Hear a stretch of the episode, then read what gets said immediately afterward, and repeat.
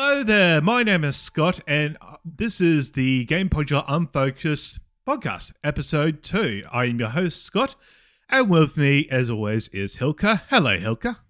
Hi, pleasure to be here again. Thank you for having me.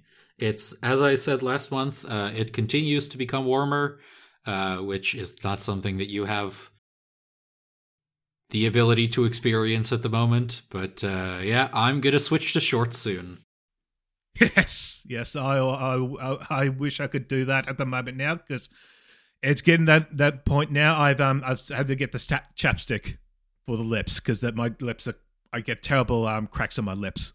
Oh, gross! I've been there. It's awful. No, it's not at all fun. I honestly, I do prefer the cold, to the massive heat. But it can get really cold. Apparently, even me, yeah, in the sort of the hottest part of the country in Queensland, it can still get really, really cold, freezing. Yeah, like I always say, I also generally prefer the cold because when you're cold, you can add more layers to keep yourself warm. When it's really warm, there are only so many layers you can take off before you start committing a crime.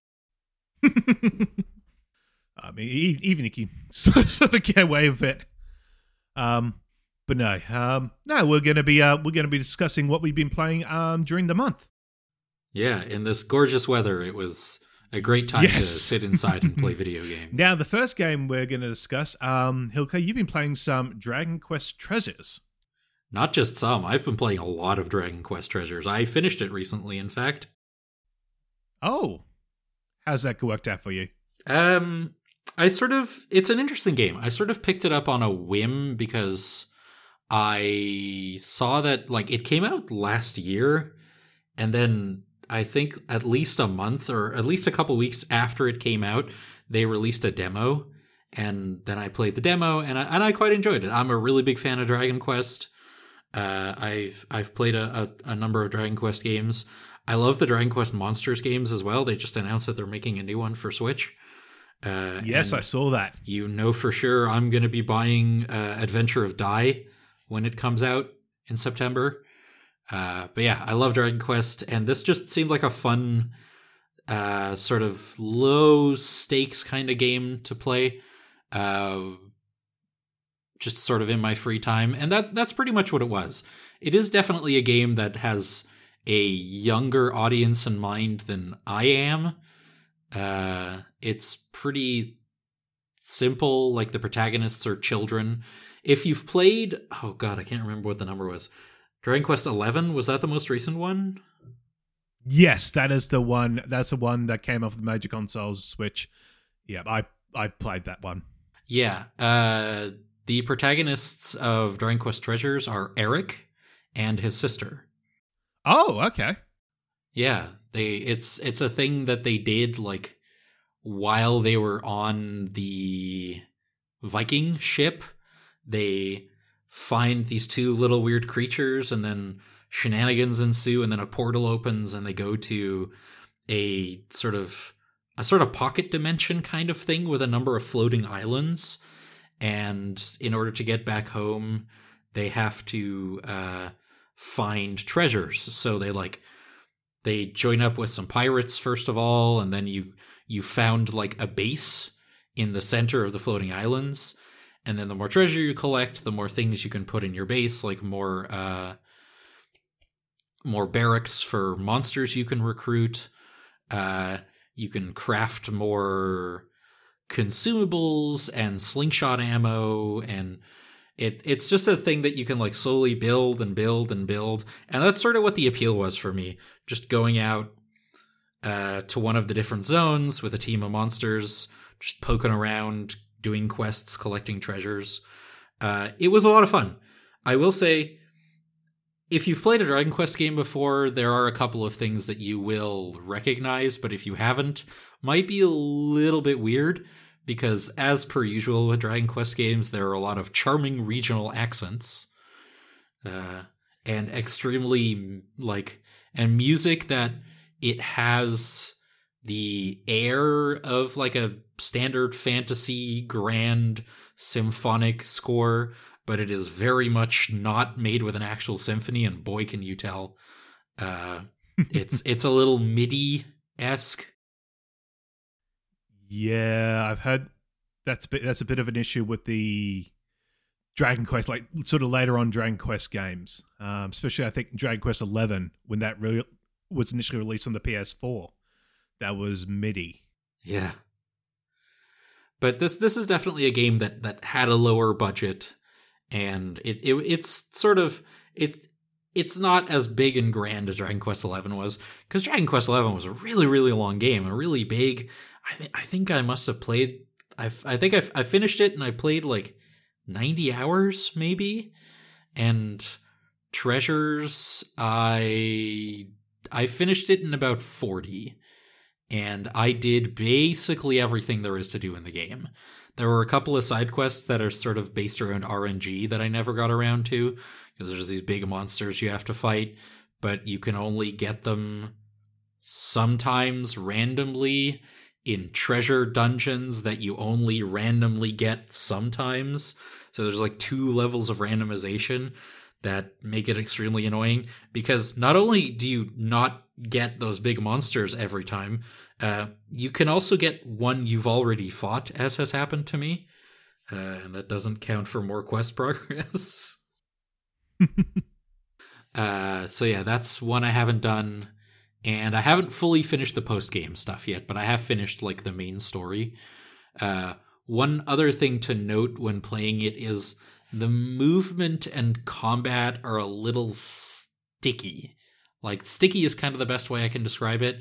Like, you can, if you're used to fluid combat movement from stuff like Devil May Cry, you're gonna have a bad time. There are some like dodge cancels you can do with the melee attack, but they're a little finicky, and I don't know, there's just a level of, I would describe it as, to go back to last episode, playing Greatsword in Monster Hunter. You know, like when you, after you roll, you stop and you can't do anything else for like half a second before you can do something else. So in that regard, it's good that you also have a team of monsters with you that do most of the work in combat. And you're much better off. Like the melee attack is one that is always going to be relatively effective, but you're better off using the slingshot ammo you can craft that do like different damage types. There's, of course, your standard ice, fire, water, earth, slashing, bludgeoning, piercing, gravitational, light, dark. Just keep at range and heal your monsters. Let them do most of the work. I do like that there's an aspect of monster collecting. It's not as in-depth as it would be in a Dragon Quest Monsters game, but there are sort of different things you can do with it. Different metal loadout. You give them like monster medals that increase their stats in different ways. But I will say, obviously, those things are important to do, but I don't really feel like most of my choices in that really mattered that much. Honestly, the best thing you can do is just make all the numbers as high as you can, and you'll do fine. It's not a particularly hard game, and it's not designed to be. So if you're looking for just a relaxing, like, yeah, I'll do this for like an hour and a half and then go do something else, Dragon Quest Treasures is going to be, it's a lot of fun. Like most Dragon Quest games, it is very charming. There's a lot of puns. I do like me some puns. And, but yeah, movement, not 100% as good as you'd probably want it to be. Sound. Oh yeah, another thing about the sound. Not only is the soundtrack very MIDI-esque, but the incidental, I guess they're called shouts, like that characters and monsters do when you're like exploring in one of the regions, they can get extremely annoying sometimes, because there's your character that you're controlling. You can switch between Eric and his sister, whose name escapes me, even though I did play as her for the vast majority of the game. And you have a squad of 3 monsters with you, each with having a different exploration ability. But the closer you get to a treasure, the more often they'll say like, oh, there's treasure here. And They can overlap sometimes, and then you'll have like three voices at the same time, and that can be extremely grating. I'm glad that it's there because it gives you another way of finding them that isn't just the visuals. So it's good that it's there, but the way it's implemented is can be a little annoying. But I did have a great time with it. It's definitely not a game that you like, I'm going to sit down and play this from beginning to end. You just sort of chip away at it. You probably shouldn't play it for long gaming sessions just because it can get a little repetitive. But if you like, I've been playing this for on and off for God, like 2 or 3 months. And I finished it, I think, last week or 2 weeks ago. Yeah. So if you take it like in little bite-sized chunks, you're going to have a great time. Wow, yeah, because I've my experience with Dragon Quest, because I never really played like any of the Dragon Quest or Final Fantasy games, but a friend of mine on Twitter just kept dogging me on and said, "Oh, you got to get Dragon Quest XI when it comes out on Switch." And I was like, "Okay." And then they ended up doing the they released the Dragon Quest 1, 2, and 3. Yeah, they were the mobile ports, and actually liked them. Like, if you actually want an introduction to I feel like to the JRPG genre, you know, what better way to go with than the first one, because it's short and to the point, very basic, very much of its time.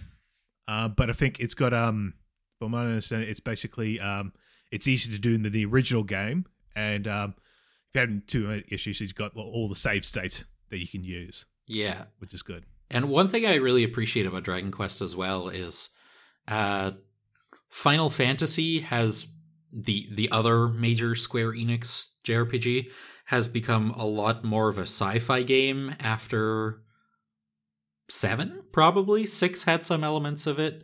There's always been a little bit of sci-fi in Final Fantasy, but if you look at like 13 and I mean in 15 they straight up have a car, you know? Yeah. But Dragon Quest is still fairly pretty strongly fantasy. You do have some machinery, but I think most of the machinery you're going to find is not much more advanced than like steam powered. Yep. So if you want like an actual fantasy JRPG, Dragon Quest is great. And like I said, it's just, there's just a charm to Dragon Quest that, you know, the things that happen in the story are always, you know, you're taking them seriously, but the characters are generally all just a lot of fun. Like, they are a lot more lighthearted than Final Fantasy games, in my experience, tend to be. No, I definitely enjoyed the cast of the Dragon Quest XI. They were fun. Yeah, just, I forget his name, but the bard. Yes. He's so fun. I love him. He's so energetic. So you said 11, you've played 11 and you've played like the first 3 that they re-released, and that's it. That's it. Yeah. If they end up doing 4 to, well, I think it's 9 because I think 10's like a online one. Yeah. Yeah. If they re-release those on Switch, we'll play it. Yeah. 9 is sort of online as well. I believe 9 was for Nintendo DS and Sentinels of the Starry Sky, I believe. That had some amount of online integration as well that made the game really hard to play if you weren't using it, because it sort of expected you to play with other people. And so I played a little bit of it, not a lot, because where I was living at the time had terrible internet. And the Nintendo DS, not known for its good internet connection anyway, so it sort of compounded into just, it was basically unusable. But yeah, I think 8, which other ones have I played? I've played 4, I think. The one with where the protagonist has like the purple turban. I got the DS remake of that, and I played that for a long time. And I loved it, and then my save file got corrupted, And oh, no. Yeah. Haven't managed to go back to it. I don't even think I have that game cart anymore. I think I lost that. Oh. So yeah, please, more remakes for those. I would love to go back and play them. I would like to try them for the first time.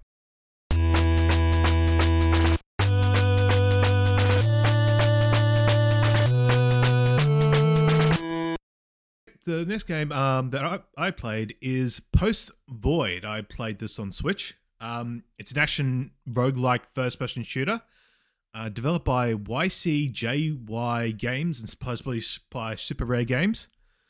The story of it is it's a hype from the store page. Post Void is a hyper-neurotic scramble of early first-person shooter design that values speed above all else. Keep your head full and reach the end. Kill what you can to see it mend, get the highest score, or try again. So the levels in the game are randomly generated corridors. You start off with a pistol in your right hand and a glass skull icon idol in the left. The idol itself is filled with sort of a white liquid, which represents your health. This slowly drains over time and goes down when enemies attack you. Defeating enemies refills this, so you're in a constant struggle to push forward and attack enemies and keep on top of your health. If you're running too low, timer from 3 to 1 appears in the middle of the screen, and when all your health is gone, obviously it's game over. And because it was a roguelike, you restart from the very beginning.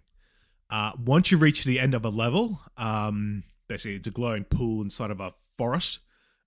You give them a power up, which you can choose to go to the next level. Some of these include you can get more liquid in your idol, new weapons like a shotgun or an Uzi or a knife, more ammo, which is less reloading, or you can move faster while backwards. Ooh. That's a weird one. Yeah, it's it sort of throws you off. Level design is initially based on like a very tight corridor Wolfenstein-esque design. So basically, no height or depth. When you start the third level, it introduces jumping up and down each story. Frantic rush to try and get through the level, going as fast as you can while attacking enemies to regenerate your health. Gunplay, fairly straightforward. I did find it annoying that there was a bit of a recoil pushing the view up, so you have to constantly hold the right analog stick slightly. Now, this is originally put in as a PC game. But they released it for other consoles. So this is probably one of the first situations. Probably better to play it with a keyboard and mouse. I found the knife itself is actually pretty useful if you can get into really good rhythm of attacking enemies and filling up your health. Certain enemies are sort of like you got like enemies sort of like a Quentin Tarantino sort of style enemies, like a weird like monstrous head. Just shooting guns at you. You got crying mouths. There's sort of like turrets on the walls and ceilings that keep shooting at you. Telly hand, they attack like the man hacks from Half-Life 2. You got flesh walls, which are just, as they said, they're basically like walls with like huge flesh you got to shoot through to get through it. Gross. Yes. Yes, but it's sort of frantic. It's sort of like you just go try and push through it. But it's just jarring when you first see it. Visual style itself, I would say if you put in mixer between Wolfenstein and Hotline Miami. And when you say Wolfenstein, do you mean like Wolfenstein 3D, the original one? Oh, so yes, Wolfenstein 3D. So nothing like the newer machine game ones. So it's like very, very, very colorful, vibrant, but very... Is it actually, like, sort of pixely like Wolfenstein is, or is it, like, polygonal? Like sort of a PS1 game would be? No, it's like Wolfenstein. 2D sprites in a 3D environment. Okay, interesting. Yeah. Very colorful, very bright. I will warn, there are a lot of flashing images. The game warns you at the very start, that this could be turned off in accessibility... By accessibility mode, it states accessibility mode turns off sudden flashing images. It is not our vision with the game, but it may help some players enjoy the game more. I ended up having to put this on. It's just really I'm usually all right so do I flashing images, but they can get a bit too me. And this was just like, it was constant. Turner's shooting any weapons just kept flashing the screen. It's about, I think I picked it up for about $7 on Switch. Not like something like really deep you get into. Just sort of like I only played it for like nearly an hour, so I haven't. I think the max level got up to level 7. I would say especially if it goes on sale, give it a try. Although, if you can, try and see if you can get it on PC.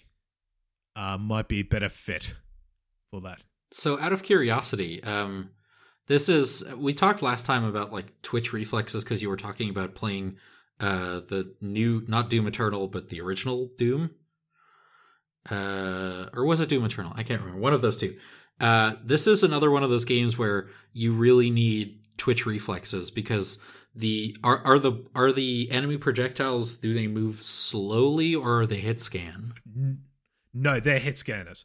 Oh, really? They're hit scanners. It's sort of, if you can quickly take down an enemy if you like really focus on them.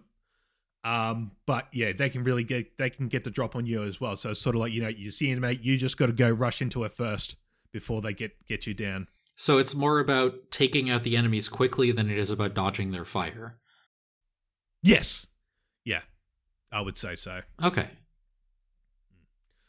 Yeah. I mean, even like, it was Doom Eternal I think we were discussing last time, where it was like, I could even play Doom Eternal like Ultraviolence on the Switch, but Doom Eternal, like, it is a sort of a twitch shooter, but it's sort of like a knowledge-based, you got to know what sort of weapons, what strategy you use to take down an enemy. If you see a certain enemy, is it better to say, like, take it down with rockets, or is it easier just to get double shot them with a super shotgun? Yeah, and there's others where you have to, like, weaken them with the ice grenade, and then you can... I've heard about this, yeah.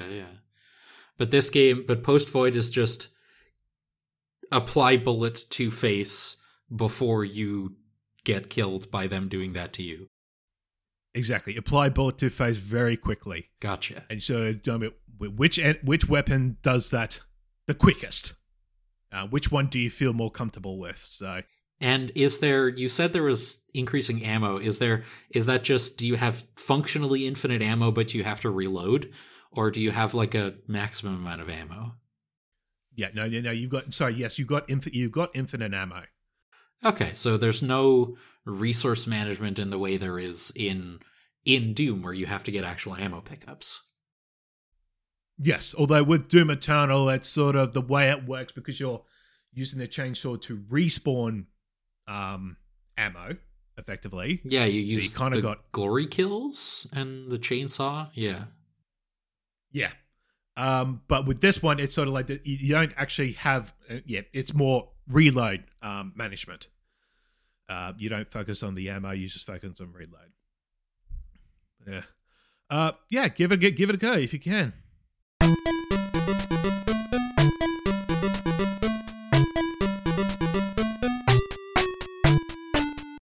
All right. The next game you've been playing is God of War, the 2018 one. How's that gone for you? I don't say this lightly. I also recently finished playing it. That's why I wanted to talk about it. I don't say this lightly when I say that God of War might be one of my favorite games of all time. It is. Ooh. Obviously there's recency bias there. Like I finished playing it late last week, so it's only been like a week since I finished it. But I have sort of been thinking about it a lot recently, and the way it's designed and the way it does the areas and the way the story is told, it's just, I loved every single part of it. There's the jokes about, Kratos is a grumpy old dad now, and there's a lot of games about grumpy old dads these days. Not untrue, that is certainly true about the game, but even as someone, I barely played the original God of War games on the PS2 and PS3. I played a little bit of the first one, but not a lot. So I didn't have a lot of context for how Kratos used to be beyond what I'd vaguely accumulated in just existing as a fan of video games, but the way that they made Kratos behave, even if you didn't know all of that, was still... it was still very, very effective. Okay. One thing I really, really like about it is the way that the areas are designed. Because they're designed in a way that I feel like rewards exploration without being way, way, way too open. This is something I talked about, I think, last episode when we were talking about Monster Hunter Rise. But yep. The downside to Rise and other games that give you that much freedom of movement and exploration is, to me at least, they feel more like video game levels and less like areas in a world. And God of War, like, obviously a lot of the things where you can explore are pretty telegraphed, like, yes, I have identified these wooden planks as the ones I can smash, and there's probably going to be like a chest behind them. But I don't know, I felt more rewarded for doing it than I did in more open world games. And just, I think the strongest part of the game is the characterization of pretty much every character.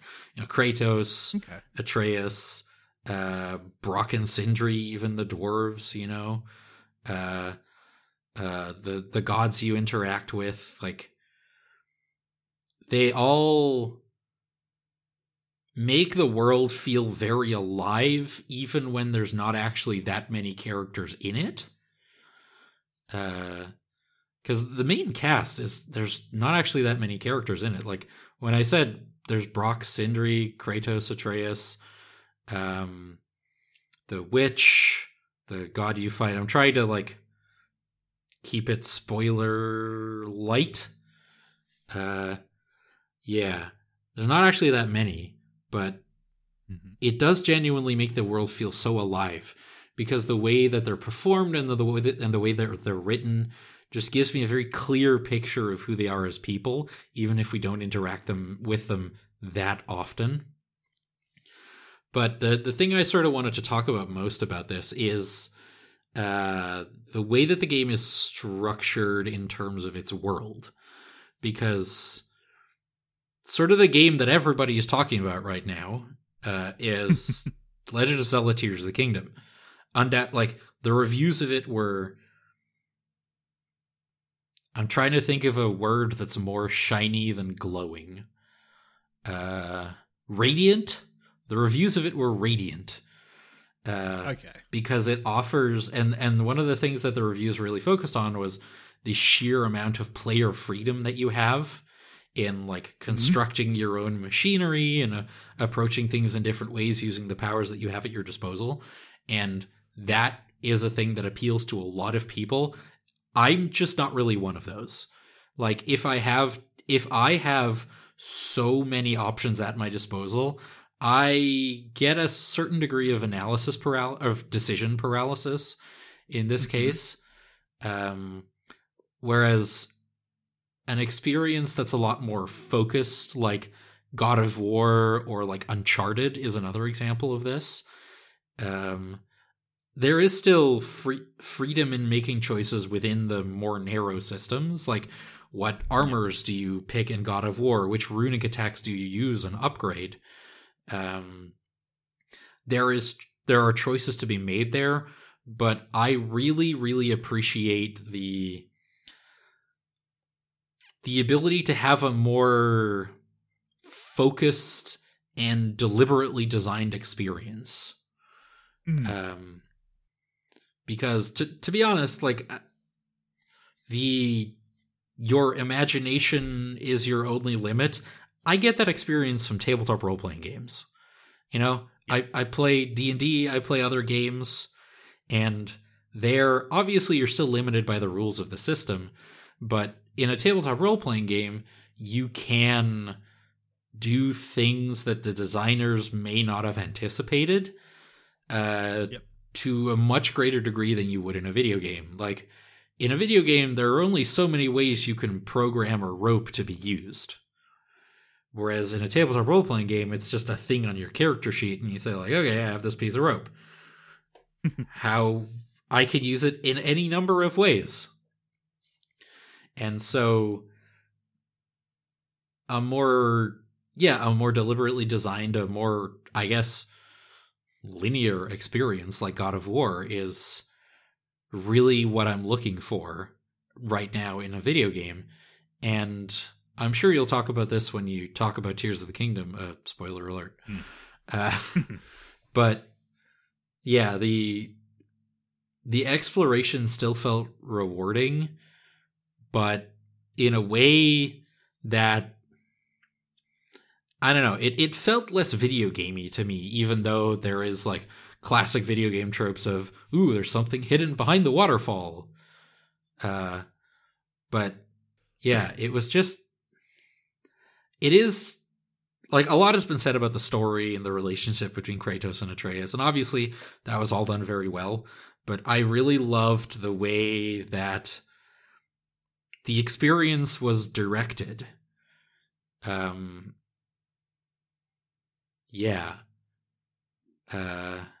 It was just, I can't stop thinking about the way that, you know, I am not really, like, I'm supposed to relate to Kratos in some ways because, you know, he's not the only one who has a difficult relationship with family. But I don't feel like I'm playing as myself, as represented by Kratos. I am experiencing Kratos' story. I am 100% down to watch the story develop and guide him through this, but in a way that was specifically designed to make a very specific experience. Whereas in something like Tears of the Kingdom, you have to, like, you know, go into dungeons and explore the world, and you're limited by what you can carry and what you can build, but there's so many options there that very few people are going to have a very similar experience with Tears of the Kingdom, I feel. Yeah. Because there's just so many ways you can approach building things in that game that everybody is going to find their own specific way that they like to construct things and approach things. And there's definitely value in that, but that's not really something that I personally enjoy very much. And I'd love to hear your take on it when we talk about The Legend of Zelda, Tears of the Kingdom, which you have been playing a lot recently, as I imagine most people have. There is one more thing that I wanted to mention that I thought was very funny. This is tangentially related, but I wanted to mention it. I went to see Game Grumps live a couple weeks ago because they were in Amsterdam. Okay. And one thing that they did that was very funny was that live show was the day that Tears of the Kingdom released. Yep.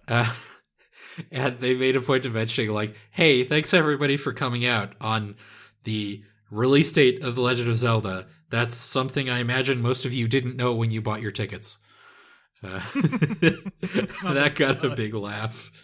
But yeah, I have not been able to avoid seeing Tears of the Kingdom on every social media feed that I have. So I imagine it is the largest game in the universe right now. And I'd love to hear your take on it, because you have been playing it a lot, I imagine.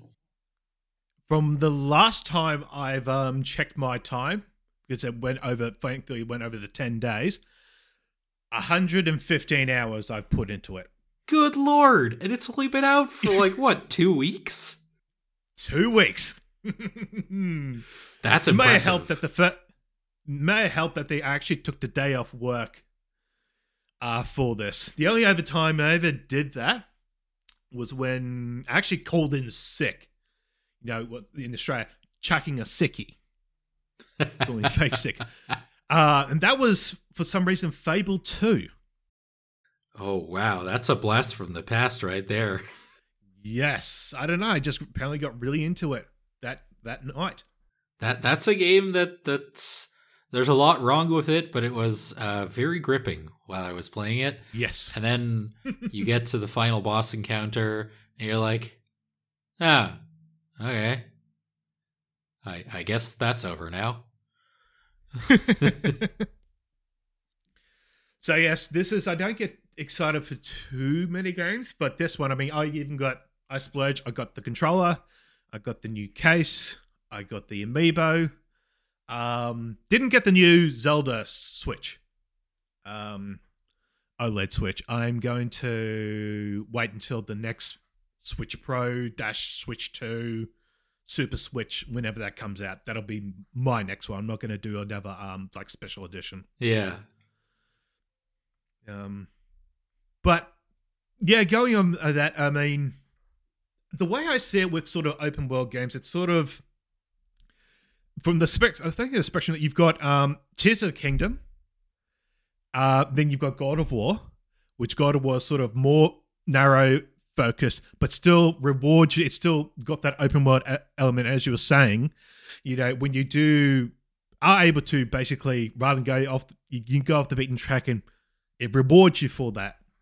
And with me with open world games, it's sort of like the bad example, I think, say maybe Assassin's Creed, where it's sort of like this big open world, but you do so much in it, like you've got so many quests, so many things you got to go, so little details you just got to go through this and that and collect, 7 billion feathers. Oh yeah, just catch them. Oh god, in Assassin's Creed Rogue, there's like I do genuinely like the Assassin's Creed games, or at least the ones before Origins. But especially in Rogue, it was like, oh yeah, there's, I think there were 4 different types of collectibles. Yeah. That, I mean, there were a couple that were only like, yeah, there's only 5 of these because the world's not very big. But like, oh, it was, it genuinely does feel like a checklist sometimes. Yeah. And it's sort of, I feel like with Breath of One, this Tears of the Kingdom, it's sort of spaced out. It's sort of this big open land, but there's actually, you've got, the main thing is that you've got the dungeons you just got to do, and then you've got the shrines you got to do. And I feel like with this game, yeah, the new thing now is that you've got new abilities. So you've got the main one everyone's talking about is the Ultra Hand. This is the one that allows you to sort of pick up objects. This replaces the Magnesis, which allow you to move objects. But you, not only can you pick up objects, you can sort of fuse objects together, build certain things. When you go off to the sort of the intro section, which is like the Great Plateau in the original Breath of the Wild, things like you can make a boat.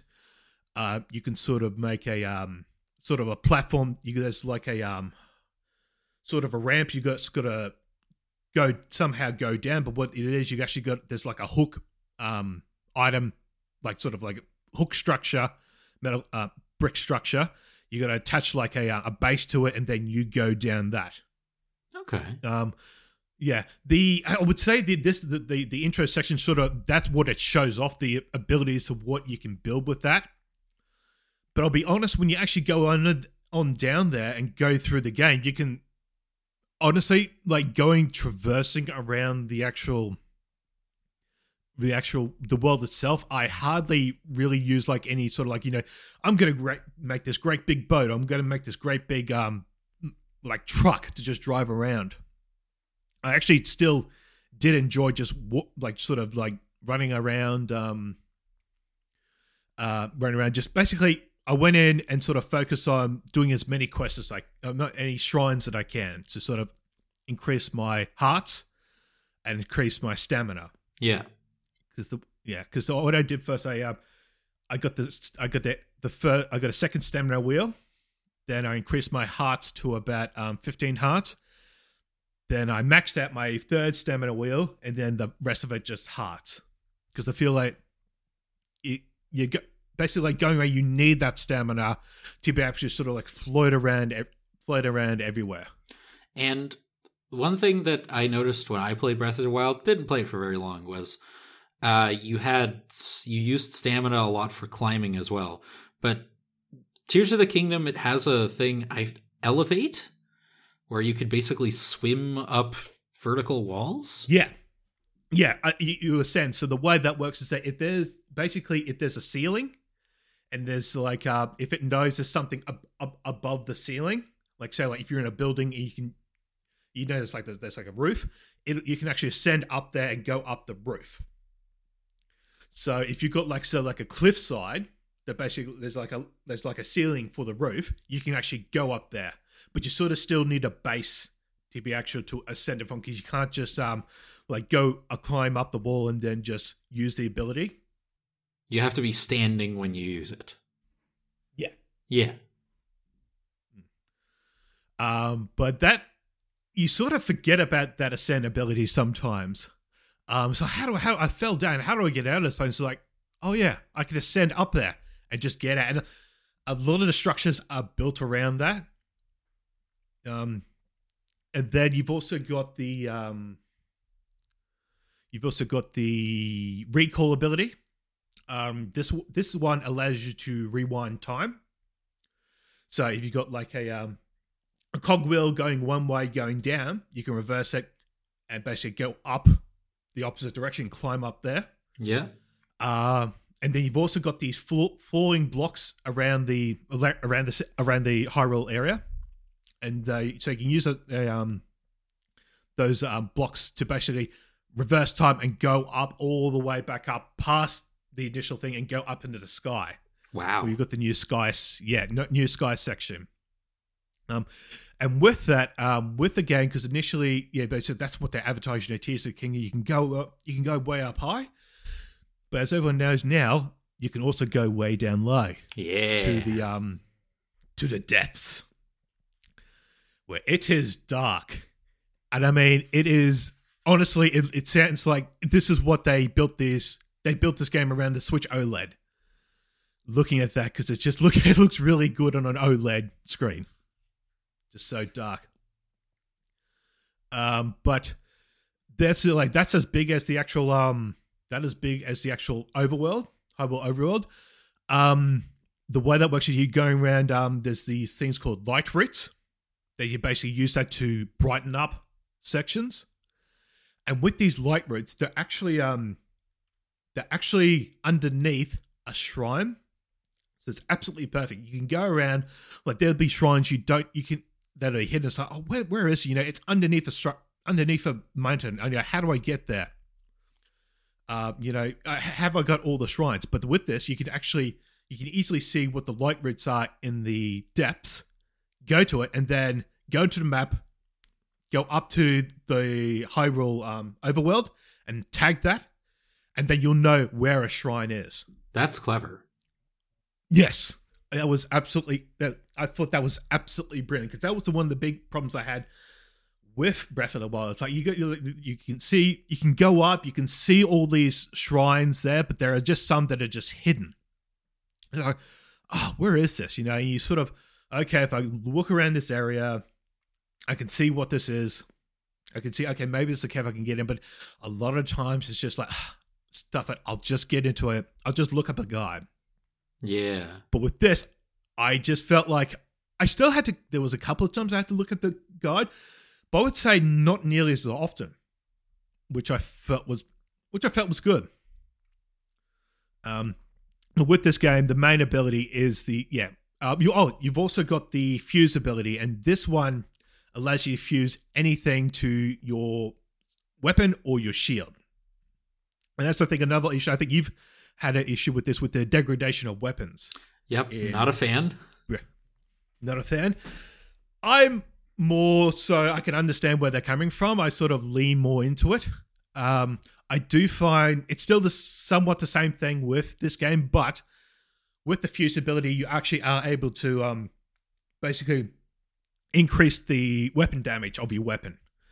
So the way I like to see it is that you go in, you've got a whole bunch of weapons. You go in, you fight a mob of enemies, and usually like a big enemy there. What you can do, once you defeat the enemy and get all their parts, like horns and guts and that, you could actually use, so like use that horn, which will, with the bigger enemies, have a much higher fuse rating. And then you fuse that with your weapon.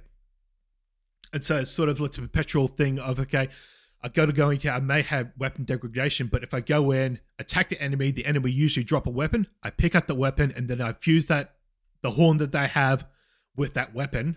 And so that's a brand new weapon. And so like I build up a whole bunch of weapons. Then once that goes down, I just go into the next one. Okay.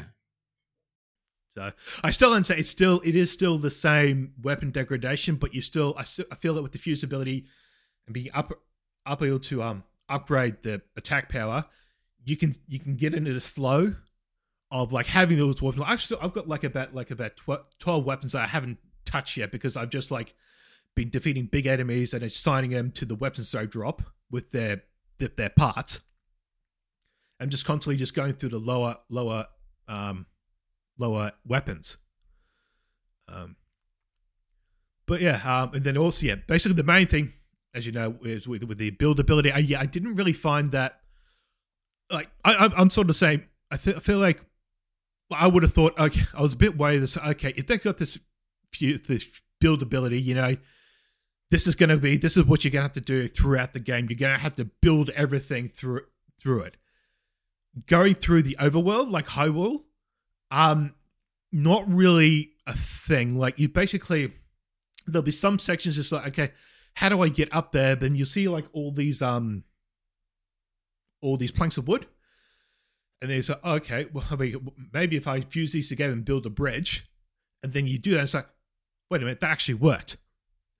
But they're sort of like going the main round. It's just like you don't really, not really constantly having to use it. Okay. Yeah. With the shrines, that's where you'll need it, but they're sort of more structured. Okay, here's the shrine. This is sort of like what we want you to do. Like some of the ones I did, there's all like. There was a one where you basically had to build a boat, attach wheels to the boat so that when the paddles, and then attach like other bits of wood to the wheel, make a paddle. So the paddles turn to swim up to transport like a ball you have to put into a section. That's the way you're supposed to do it. But what I actually did, there was actually two fences each side in the water stream. It was actually to make the actual sort of like a mini vehicle and get the wheels on the fence itself and then just drive it up there. And you get a lot of stuff. It's a lot of stuff. It's like, okay, basically like this is one way you can do it, but it's like people just like, I'll just build a bridge. Like I will just, there's a whole bunch of, I'll just build a bridge and get up there. There was also one where you had to build a car in a Glow Gravity Shrine and drive up there like it's the last level in Halo and Halo 3. At large test level. Which I thought was pretty funny. Yeah. So with these abilities you can get like, you know, like you can get like you use it with devices, so like a fan, wheels, springs, beams, like a balloon you can shoot up, a steering stick, a rocket. So With me, like I would make like there's a basic flying cycle, which is basically you get two fans and a steering stick. You angle it in a way, and it works like sort of like a motorbike. So you can sort of fly up and down, and it's used. You'll need it when you're going through the depths, but probably with the when you're going through the main overworld, it's not. I didn't really use it as much. I still found out you can actually just go up and climb up. But yeah, I found the progressing. I was able to knock down, big enemies. As I said, taking enemies. A couple of things I did miss. There's a bomb ability with the Breath of the Wild. You don't have that anymore. You only have like normal bomb flowers. Okay. Like the original, Ocarina of Time. But there's some. I was worried about the map being the same as Hyrule from Breath of the Wild, but it hasn't been a problem. I've just been wanting to explore everywhere and do quests. You sort of got your main quest, and then you've also got your side quests. But I feel like the side quests are not as important as, say, like something like Assassin's Creed or, I'm not sure, like God of War. Do you have side quests in God of War? Oh, yeah, absolutely. And the side quests in God of War, this is actually sort of one of the things I wanted to ask you about is the side quests in God of War were all, you know, there was a story to them. There was like one long series of side quests that you did with the dwarves, Brock and Sindri. And those eventually built up to you having some pretty powerful equipment. And I'm wondering what, like, because, okay, in God of War, the side quests you have, there aren't that many of them, but they are all reasonably impactful. But in Tears of the Kingdom, the main, like, to my understanding at least, the main side activity is shrines. You know, you go in them, you solve some kind of puzzle, and you get an upgrade. You get to choose, I think, between heart and stamina upgrade, and that's a lot more incremental progress. Do you feel like that incremental progress is still reward? I guess, do you feel like the shrines are rewarding enough for how many of them there are? For me, I just feel like because there's so many of them, I just going through the game, like, it is incremental because you, with those, like, you need 4 pieces, like you get like a spirit, and you need 4 spirits to upgrade either a heart or a stamina section. But it's just a sheer amount of, I think the sheer amount of them. I don't know. I just like the it's not as it's not as structured. I would imagine, say, like God of War. I feel like I enjoyed doing the shrines, but I take it like I imagine probably quite a few people wouldn't. I feel like the idea of the shrines kind of lives and dies by if the puzzles and challenges in them are interesting and creative, and if they are, then like, I imagine doing them would almost be a reward in and of itself. Like, the fact that you do get things that eventually lead you to character upgrades is obviously very useful, but if the challenge in there itself is fun enough, then, you know, you also feel like you want to do them because they're fun and interesting. And do you feel like you're doing them because you want the upgrades, or are you doing them because the shrines themselves are cool and fun? For me, I want the upgrades, but it's sort of like me, I do want the upgrades, but I do like doing the quest, the shrine quest, like doing the puzzles. Not everyone is like a puzzle. There are some where basically you are stripped of all your like your armor and all your weapons. You basically have to go through like a naked run, just getting like a wooden stick, trying to beat down enemies in a certain way, in a certain order. You got those sort of quests. You got ones where you've got to get the shrine itself isn't open. You got to get like a gem, which acts like a key. You got to work out how to get the key from where it is to the shrine. So it could be something, you know, you just got to avoid some enemies, or it's something way up. So you got to build contraption to attach it to the actual the gem itself to try and shoot yourself up there. And then once you do attach it, then it's sort of like, okay, you've done that. That was the actual shrine quest. Because if I'm allowed to make another example, or another comparison rather, I played a bunch of Immortals Phoenix Rising a while back. Okay. That was like Ubisoft's We Have Breath of the Wild at Home. Ah, yes, I remember that, yeah. And they had similar like shrine kind of things in there. And I found a lot of those to be extremely annoying because the physics in that game were a little unreliable, and I imagine that Breath of the Wild and Tears of the Kingdom, that isn't nearly as big of a problem. It's not like the physics are well done. If it does wig out, it's usually you sort of understand why that's happened. Like something just gone, like it's just shot up and then just hit you straight down and just instant kill you, but there's just like a video going around of like a sort of like a broken bridge, and you have to attach a sort of a base with 2 wheels to drive it up there, and it'll actually like the bridge section, it's like ropes attached, and it's just like the physics of it is just going down and just like going, the actual bits of the bridges are going up and down, you know, with it. It's just amazing what they can actually do. And that's something that I think the advantage of reusing a lot of stuff from Breath of the Wild, like you said, a lot of people were concerned about the overworld Hyrule section being very similar to Breath of the Wild, but I feel like being able to reuse large parts of that allowed them to focus more on making interesting gameplay challenges than having to like, oh, look, we have to model another tree. You know, that's just work that you could have already done instead of making cool and interesting new things, which it sounds like Tears of the Kingdom has in spades. Yeah, it's sort of like, people complain, oh, they're reusing the same assets, but sort of like you've got like Yakuza games, which is every game is in Kamurocho, and then you also like Spider-Man, the new Spider-Man that's coming out, it's using the same city. Yeah, I saw some pictures, and I wish I could remember who this was, but someone put like two pictures of the same like three buildings in the city next to each other. It's just like, here's the one from the first one, and here's the one from the new one. And the implication of that was like, oh, look how little they changed. And it's like, yeah, I guess take it up with the New York City, like planning, like urban planning department, like they're going to model it off a real city. And so if the city doesn't change, then the one in the video game also doesn't change.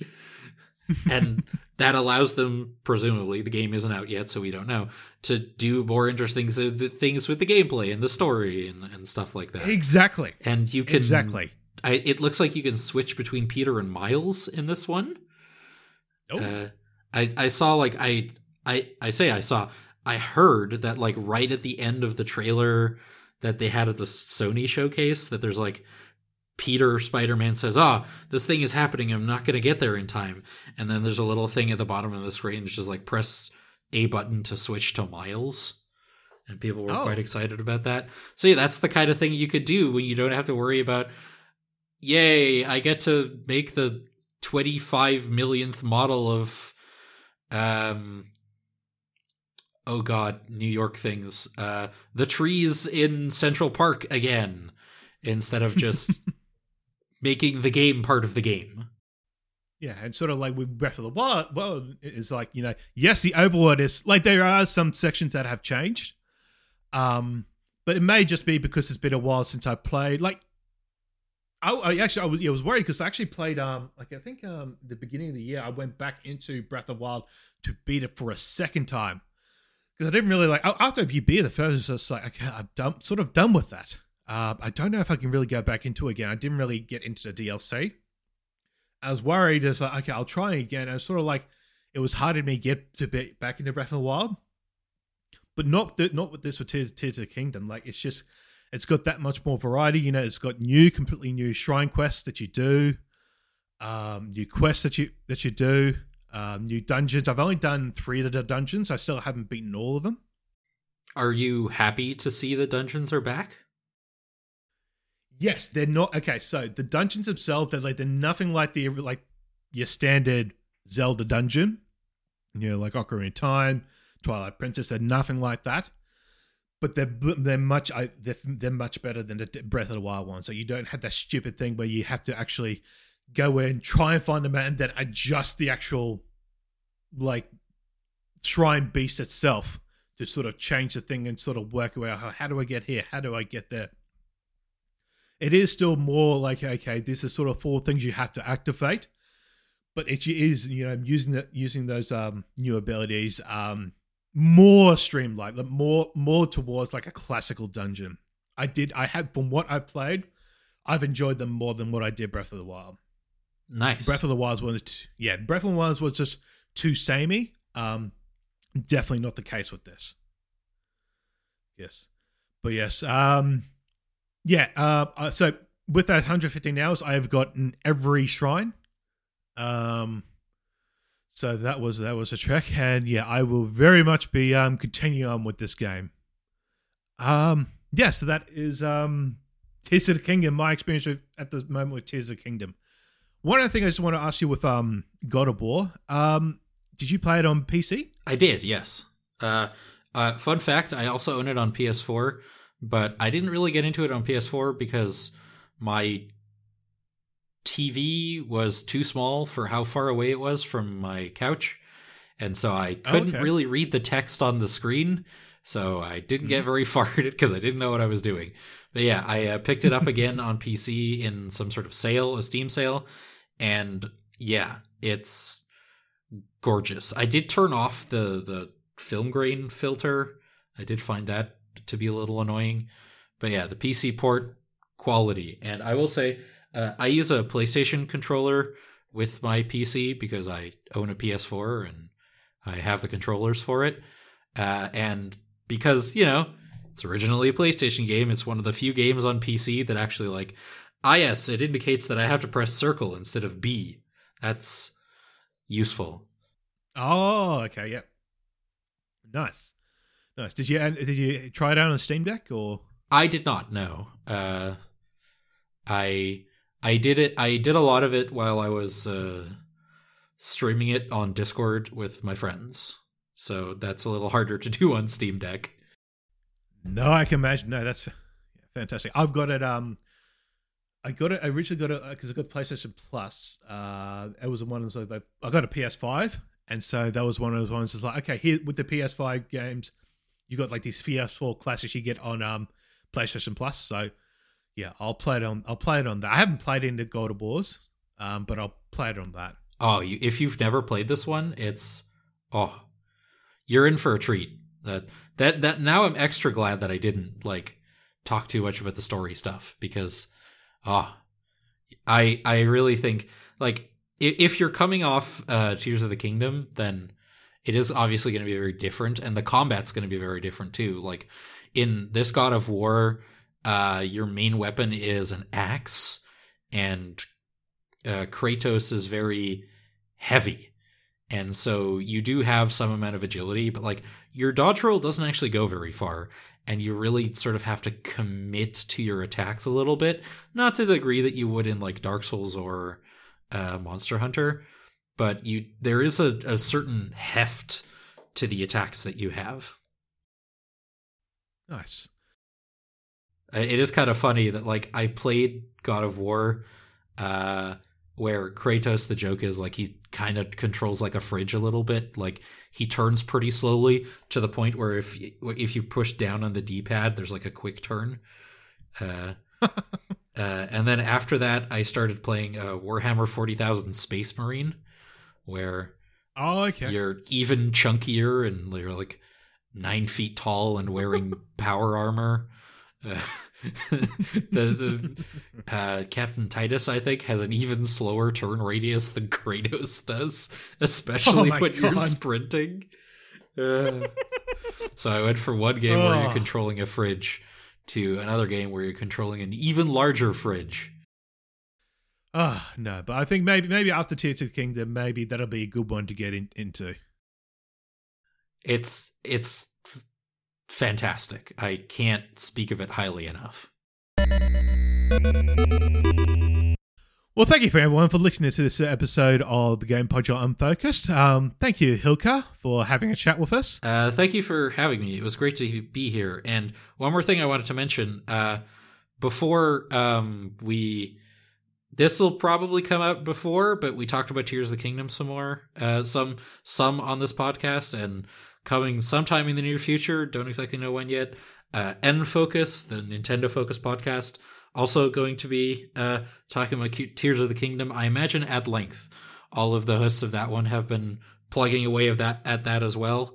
So if you want more Zelda in your life, if that is even humanly possible at this point, then go check out N Focus, coming to wherever you get your podcasts, presumably. Exactly. Well, thank you, everyone. And we'll catch up with you next time. Bye.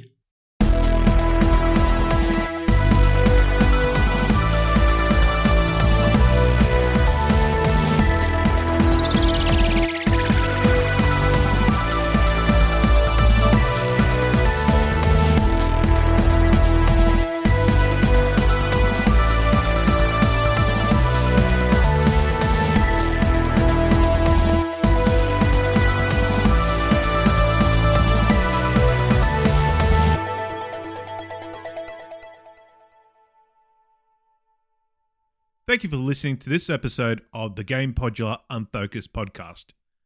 If you enjoyed this episode, please leave us a review on iTunes. It really helps us get noticed. You can also listen and subscribe on Stitcher, Spotify, and other podcast services.